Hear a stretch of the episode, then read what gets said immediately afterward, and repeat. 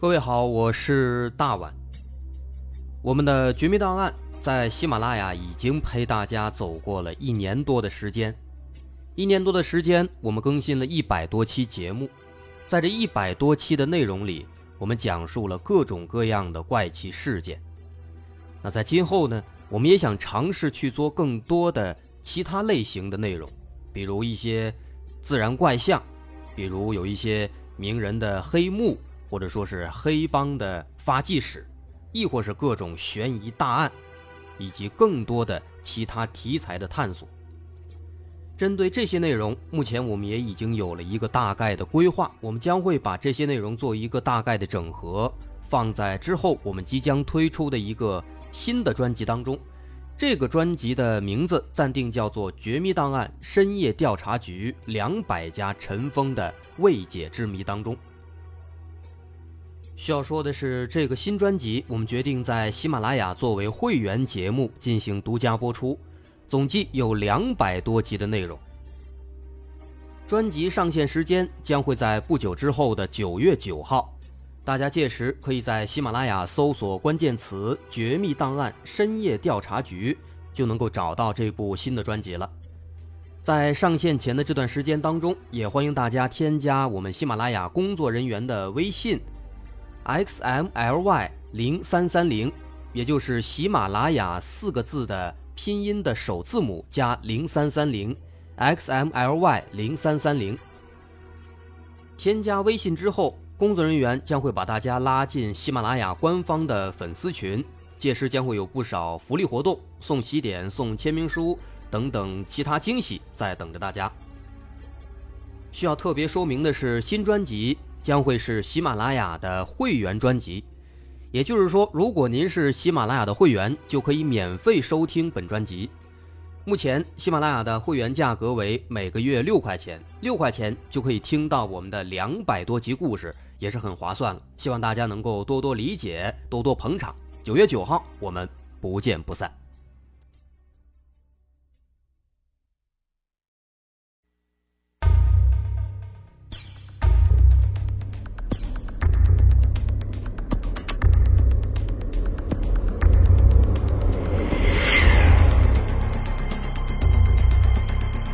探索事实真相，搜寻幕后真凶。欢迎收听《绝密档案》，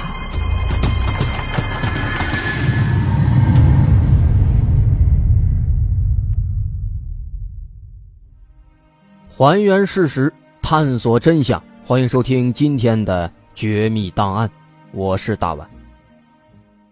刚刚我们说了五起。离奇的失踪案件，这里边有集体失踪的，也有单人失踪的。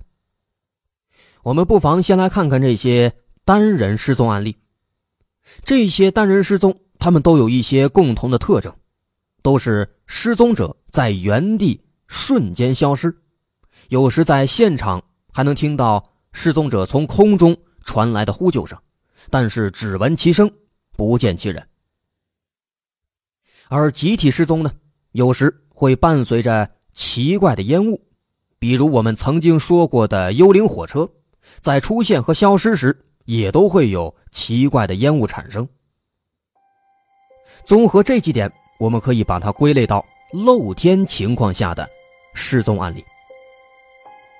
既然说了是露天情况下，那肯定就还有不露天的，所以我们来看看密闭空间中的。离奇失踪，这一种那就更奇怪了。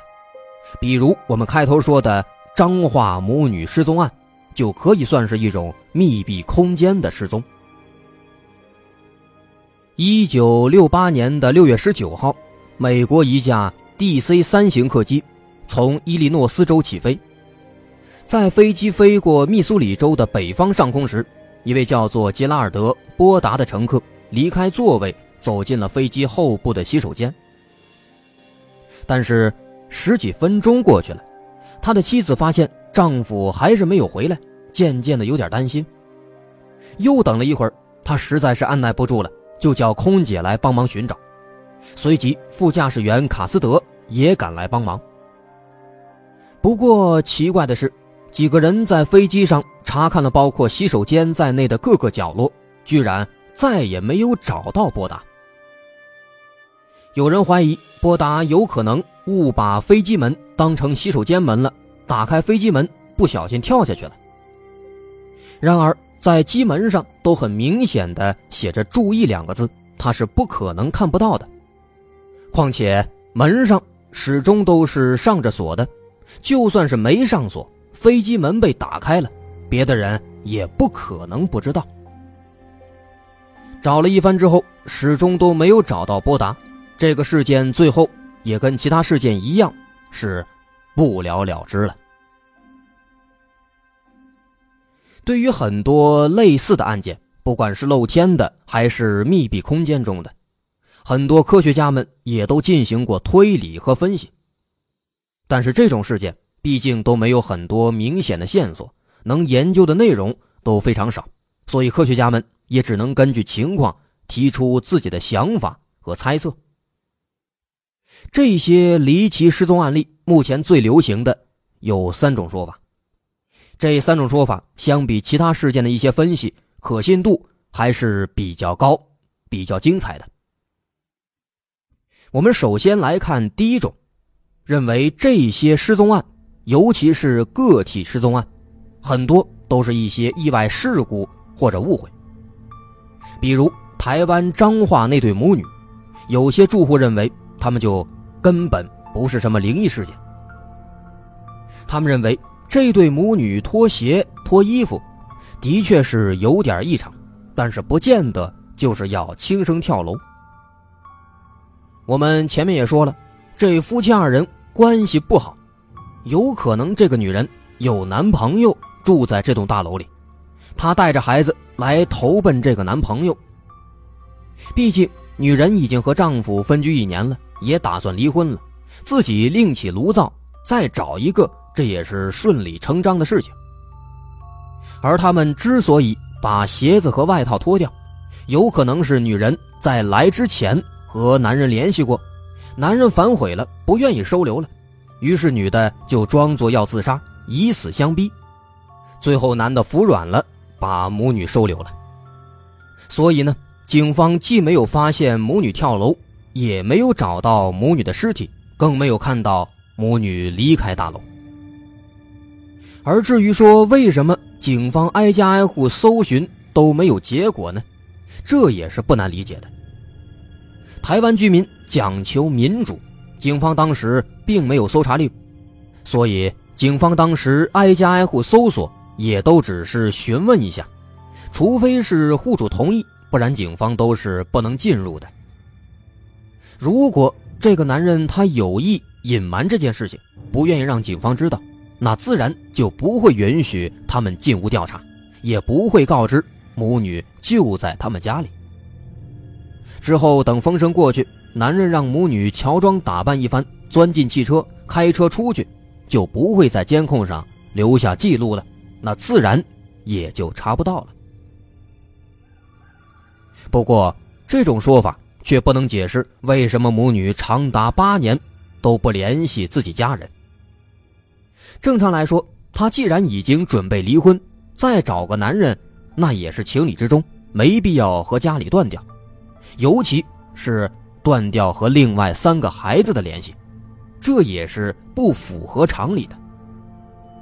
况且，这个事情搞得这么大，似乎这个男人他也没有必要隐瞒，隐瞒了。就等于是给自己惹麻烦。毕竟台湾是资本主义社会，观念跟咱们是不太一样的。这种男女关系也不是什么大事，就算是公开了，也没有什么影响。所以这第一种说法，针对张化这个失踪案，似乎是有点站不住脚。那接着咱们再看第二种说法，认为这些事件呢，都是一系列的。凶杀案件有很多类似的神秘失踪案，最终都被发现是谋杀案。比如我们曾经说过的，发生在慈溪的阁楼白骨藏尸案。十年前，男子从女友家神秘失踪，家人和警方四处寻找，始终都没有结果。大活人就这样人间蒸发了。结果十年后破案了，才知道是女友把男子残忍杀死了，然后藏尸在自己家阁楼上，这一藏就是十年。如果对这起案子感兴趣，可以再翻回去找一找咱们之前就录过的这个，叫做“阁楼白骨藏尸案”。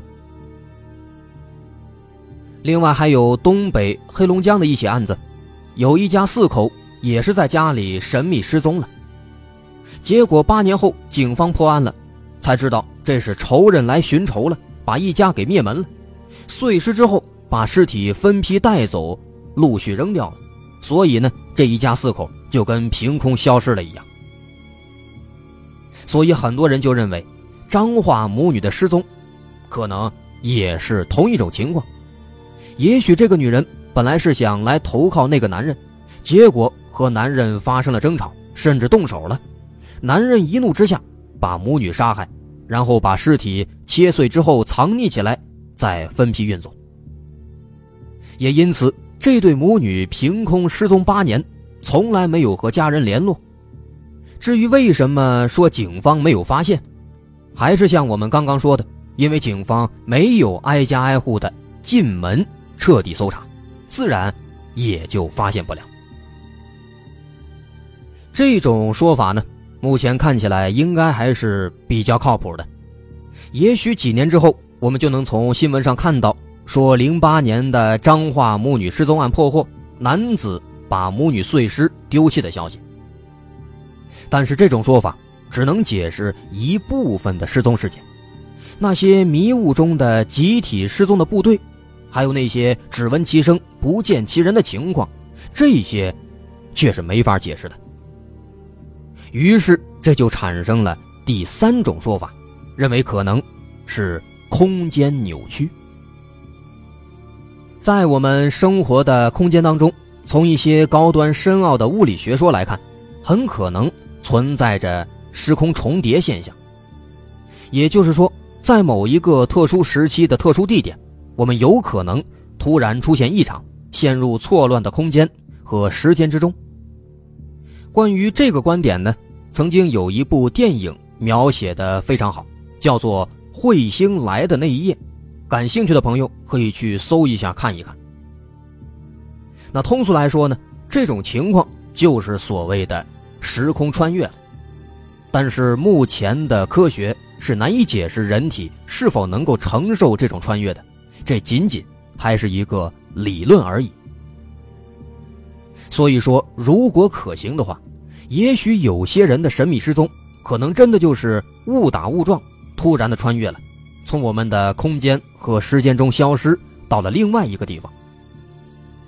就像是我们曾经说过的那个消失了四天三夜的达州小女孩一样，在她自己看来，她只是在天台抓了一下午蝴蝶。